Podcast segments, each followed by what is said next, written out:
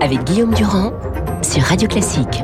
Bonjour à tous et avec surtout euh, Pascal Bruckner, des pétitions, on vient d'en parler donc avec David Abikia. Pascal, ce matin, c'est une certaine forme d'information que vous donnez aux auditeurs de Radio Classique qui vous aiment beaucoup. L'Ukraine, vous ne vous contentez pas de signer, vous partez. Oui, j'y vais avec une délégation de parlementaires européens, dont Guy Verhofstadt, euh, Claude Maluret et Raphaël Glucksmann, mercredi prochain pour quelques jours à Lviv et à Kiev. Voilà, donc c'est une mission qui a pour but d'observer, ou est-ce que vous faites partie de ces gens qui disent maintenant l'aurore au balcon, on n'en peut plus? Bah, c'est les, les, deux. C'est à la fois une invitation du maire de Kiev et c'est aussi une manière de témoigner en faveur des Ukrainiens et pour euh, raconter l'horreur euh, subie par par ce peuple qui veut être asservi par les Russes. Je rappelle que dans la propagande russe aujourd'hui, ce qu'on entend dans les médias à Moscou et ailleurs, les Ukrainiens sont qualifiés de cafards. Mmh. Or, cafard, ça nous rappelle quand même la radio Mille Collines au Rwanda, quand les extrémistes Hutus euh, avaient comme projet d'exterminer les Tutsis qui étaient assimilés à des insectes. Mmh. Donc il y a effectivement quelque chose d'assez inquiétant dans la, dans la propagande russe et qui s'applique dans les faits puisqu'on tue euh, les, les civils, donc on a dit aux jeunes Russes qui partaient là-bas, c'est une opération spéciale et en fait c'est un génocide. Mais dans la tête de Poutine, enfin, en tout cas c'est un crime contre l'humanité. Voilà. Alors c'est la question de la négociation maintenant. Vous allez nous, quand vous reviendrez la semaine prochaine, vous en saurez plus. Mais est-ce que dans la situation actuelle, avec tout ce qui a été documenté par Time, la CIA et beaucoup de journaux, est-ce qu'il est possible d'envisager même une négociation? Alors oui, je pense qu'il y a les les Ukrainiens eux-mêmes le disent, il y a les deux armes de la négociation avec les Russes ils échangent des prisonniers, par exemple, où ils parlent des, des, des territoires euh, qui reviendront à l'Ukraine ou à la Russie, et la guerre. Et sur ce plan-là, il faut, il faut dire que l'Occident notamment la Tchécoslovaquie, la Pologne, la, les, euh, et, et, la France et les États-Unis livrent des armes de plus en plus offensives aux mhm. Ukrainiens. Et c'est probablement ça la clé de la, de la victoire future de l'armée ukrainienne. Parce que moi, comme beaucoup, je parie sur la, sur la défaite russe, y compris à Mariupol. Je pense que Mariupol pourrait être... Alors, Mariupol, ce matin, n'est pas tombé. Maintenant, il y a une redistribution vers l'Est et le Sud du pays, puisque c'est l'essentiel. Les 30 divisions qui étaient à Kiev, tout le monde descend pour essayer de prendre le contrôle, justement, de l'intégralité du Donbass vous avez l'impression que là aussi ça va échouer? Ah, j'ai l'impression, oui, que les Russes, mais les Russes ne sont pas motivés. Alors ils envoient maintenant des tueurs. J'ai vu qu'il y avait l'amiral qui était appelé le boucher d'Alep qui partait euh, en Ukraine. Il a, il, c'était un, as des bombardements euh, mhm. du ciel. Donc il, il, a, il a fait mourir, je crois, plusieurs dizaines de milliers de civils avec ses bombes. Donc Poutine joue ses dernières cartes, dernières cartes, les Tchétchènes, euh, les volontaires syriens, les euh, les, les, les, éléments les plus durs de l'armée euh, russe, mais pour l'instant l'échec russe, euh, l'échec du, du, Kremlin est patent, et hmm. donc le, et la, la victoire dynamise les, les, troupes ukrainiennes, mais le bilan va être effroyable quand on découvrira le nombre exact de morts. Alors la, la position de l'Occident est très délicate, c'est-à-dire qu'il s'agit d'aider l'Ukraine d'isoler la Russie, d'en faire un État paria, sans entrer dans une conflagration générale. Hmm. C'est ça le, le numéro d'équilibrisme. Mais vous croyez sérieusement, puisque vous allez y aller, qu'à un moment, il est possible que quelque chose soit signé entre Zelensky et Poutine? Ah oui, bien sûr. On a bien signé, euh, on a bien signé l'armistice en 1945 avec les, les, généraux de la Wehrmacht. Oui, sans doute, mais pas tout de suite. Mais c'est surtout euh, la, vraie question, c'est que va raconter Poutine à son peuple? Lui qui prétendait ramener l'Ukraine dans le giron euh, collectif, va être obligé d'admettre que sa opération a coûté très cher en vie humaine russe, parce que on parle de plusieurs dizaines de milliers de soldats russes tués ou prisonniers, et il devra admettre son échec et que beaucoup de peuples euh, mitoyens de la Russie ne veulent pas devenir russes. Tout à l'heure, nous nous sommes fait sécher par Renaud Blanc avec bonheur euh, sur Samuel Beckett. Je recommande Michel Elchaminov dans la tête de Vladimir Poutine. C'est un excellent livre qui vient de ressortir donc dans une dans une édition augmentée. Vous le recommandiez aussi. Venons-en au terrain français dans un instant, mais vous revenez d'Inde, l'un de ces pays qui a eu une attitude, je dis pas ambiguë, mais assez neutre dans la bataille actuelle. Euh, vous en avez tiré quelles conclusions ben, L'Inde, c'est le pays du non-alignement depuis Nehru. Euh, d'abord, ils sont très loin du théâtre d'opération. L'Inde est un monde en soi à l'intérieur de, de, cette planète. Ils ont leurs propres problèmes. Mhm. Les souffrances des autres euh, sont peu de choses comparées aux souffrances du peuple indien qui vit dans des conditions quand même difficiles. Et la Russie arme l'Inde contre la Chine. Donc c'est ça qu'il faut bien voir. Donc géostratégiquement, l'Inde a deux ennemis, le Pakistan et la Chine, et donc les Russes les, leur, fournissent, des armes. Mm-hmm. Ce qui est intéressant, c'est de voir euh, la, la francophilie des Indiens. Cette francophilie, elle date de 1998, quand Jacques Chirac, qui avait lui-même procédé à des essais nucléaires, refuse de condamner au Conseil de sécurité les essais nucléaires indiens dans le désert de Tar. Et ça, vous l'avez ressenti? Oui, oui, ça, il y a, y a un véritable amour de la France, et on parle même entre Emmanuel Macron et Modi d'une bromance. Donc c'est le mot anglais qui veut dire euh, frère, euh, euh, une romance entre entre frères.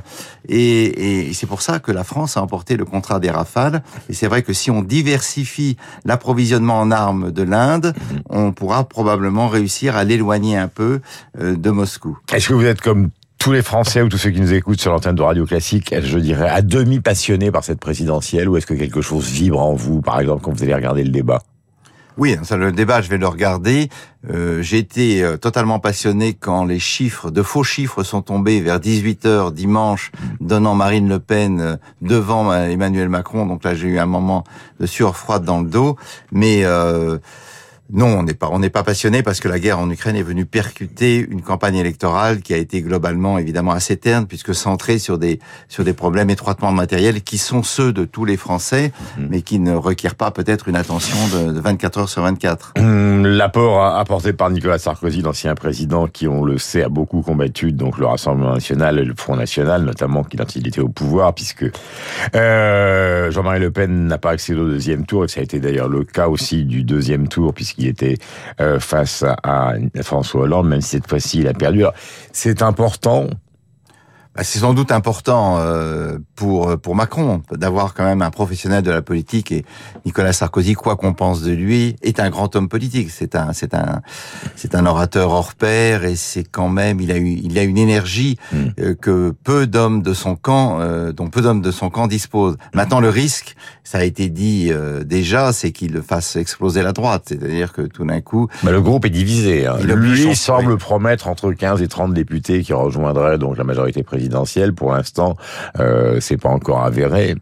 Donc c'est plutôt un problème de puissance personnelle dans une campagne. Oui, oui, c'est une manière de se positionner comme un atout pour euh, pour la présidence future. Sarkozy réserve, se réserve en quelque sorte une place de choix dans le banquet final. Alors, tripartite. Donc nous avons d'un côté Macron, de l'autre côté Le Pen et Mélenchon. Mais il y a une chose, un sujet que je voudrais aborder avec vous parce qu'on n'en a pas beaucoup parlé jusqu'à présent sur l'antenne euh, de Radio Classique. C'est pas le désastre des leaders écologistes en termes de présidentielle parce qu'on sait que la présidentielle des écologistes ça ne marche jamais. En général, le, le, plus brillant étant été Noël, Noël ma mère à 5%. Mais c'est surtout la pensée écologiste dans cette affaire qui s'est quand même littéralement effondrée. Oui, alors euh, Yannick Jadot est un honnête homme. Il a, c'est un vrai démocrate. Il a condamné la guerre en Ukraine, ce qui lui a valu d'ailleurs la réprobation de Jean-Pierre Chevènement. Mais euh, c'est l'idéologie même de l'écologie qui, me semble-t-il, a été mise en défaut dans dans cette euh, dans cette campagne. D'abord l'idéologie énergétique puisque au cœur de la doctrine, il y a le refus du nucléaire et il y a l'éloge des, des, énergies alternatives. Mmh. Or, on voit bien que euh, le refus de l'énergie nucléaire a conduit l'Allemagne à un véritable désastre politique, et je pense qu'on jugera très sévèrement la politique de Madame euh, Merkel, puisqu'elle a littéralement ligoté son pays euh, dans des contrats gaziers avec la Russie. Elle l'a donc rendu complètement dépendant au nom d'une sorte de sottise antinucléaire après mmh. Fukushima. Je rappelle que Fukushima, qui a fait 15 000 morts à cause du tsunami, n'a fait aucun mort à cause de quand vous dites ça ces écologistes, ils n'y croient pas une seule seconde. Non, ils n'y croient pas une seule seconde parce que ils sont dans l'idéologie, ils ne sont pas dans la réalité. Et donc, le paradoxe allemand qu'il faut méditer, c'est que au nom du refus nucléaire, on a rouvert les centrales de lignite, de charbon, qui polluent depuis euh, le, ciel européen. Donc les Allemands nous envoient leurs émissions de gaz à effet de serre au nom du refus du nucléaire. Et maintenant, et évidemment, ils n'arrivent plus à s'affranchir de la dépendance au gaz russe. Vous savez qu'il y a un débat mmh. extrêmement violent en Allemagne aujourd'hui sur ce sujet. Et on va, ils vont être probablement obligés de rouvrir de nouvelles mines de charbon pour fournir leurs concitoyens en gaz. Et puis je dirais qu'il y a euh, il faudrait aussi s'interroger sur le lobby de Greenpeace. Je suis étonné que dans la presse, on ne fasse jamais aucune enquête sur Greenpeace et sur Oxfam. Qui finance Greenpeace? Quelle est l'idéologie de Greenpeace? Quels intérêts soutient-il?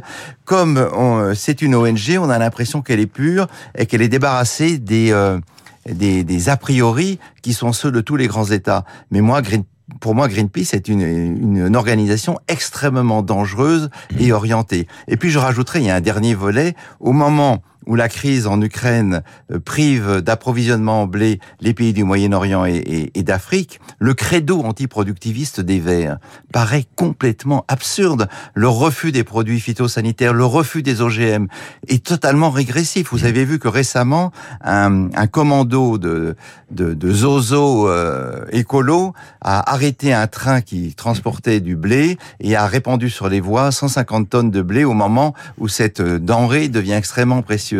Et donc il y a là une révision totale qui doit être faite de la de, la transition énergétique, de la transition climatique. Et puis enfin, il faut poser une dernière question taboue est-il vrai que le réchauffement climatique est le problème majeur du 21e siècle? Honnêtement, j'en doute. C'est un des problèmes, mais il y en a d'autres qui sont tout aussi dangereux. C'est un, un des, une des questions taboues, hein, cette affaire-là. Oui, mais il faut, il faut faire sauter les tabous. Question. Euh, c'est la double accusation du flou, c'est-à-dire que Marine Le Pen euh, se sert des annonces d'Emmanuel Macron sur la retraite pour dire, vous voyez, il a changé. Quant à Emmanuel Macron, il parle du flou de Marine Le Pen, qualifie d'ailleurs toujours d'extrême droite euh, concernant le financement, évidemment, de, de, de, sa campagne. Et puis il y a un autre mystère, alors qui est un mystère Mélenchon, parce que c'est vrai que le discours de Mélenchon l'autre jour, vous n'étiez pas là, vous étiez encore en Inde, a été assez ferme, c'est-à-dire que pas une voix pour l'extrême droite, euh, c'est ce qu'il a martelé. Et Emmanuel Macron est allé immédiatement dans, dans, les terres du Nord. Il est quand même assez chahuté, donc il y a une campagne qu'il fait à gauche, et on a l'impression que c'est justement vers euh, LFI que se tourne l'espoir euh, d'Emmanuel Macron de, de faire la différence. Alors Macron, il a un atout euh, par rapport à Marine Le Pen, c'est qu'il a une énergie extraordinaire. Il a un dynamisme, il est prêt à aller au devant. Il va au devant de l'adversaire, il se fait insulter, il se fait chahuter, mais il répond. Et je pense que les gens ont une certaine admiration pour cela, même s'ils ne sont pas dupes peut-être de tout son discours et de ses revirements. On est passé hier de 65 à 64 ans. Euh, peut-être peut-être la semaine prochaine sera 63. Mais les deux leaders, évidemment. Oui, c'est horizon 2030, 4-5 euh, mois par an. Voilà, 4-5 mois par an. Les deux leaders sont très flous là-dessus. Marine Le Pen était contre l'euro. Maintenant, elle n'est plus contre l'euro. Euh, ce qui est vrai, c'est que le le, Marine Le Pen, quoi qu'elle dise, hérite quand même d'une vieille extrême droite. Elle prétend avoir échappé aux préjugés de son père, mais dans son parti, il y a quand même tous les godillots euh, de, de la France pétiniste et de la France OAS, et c'est quand même un peu embarrassant. Il y a eu une nuit des généraux en Allemagne qui n'a abouti à rien. Euh, Hitler a fini par se suicider dans ce bunker. Est-ce que vous croyez qu'il puisse y avoir une nuit des généraux en Russie? Non, je crois pas. Non, non, le, le régime le régime russe tient la population. Et ce sera plutôt la manière dont euh, Beria a été éliminé euh, à la mort de Staline. Il y a un très bon film là-dessus, un film anglais qui s'appelle La mort de Staline, très drôle et interdit en Russie.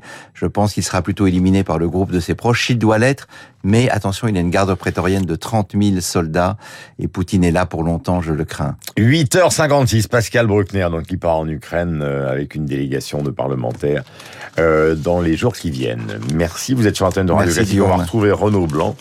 Dans un instant, Lucille Bréau et évidemment Franck Ferrand. Bienvenue à vous tous. Passez la meilleure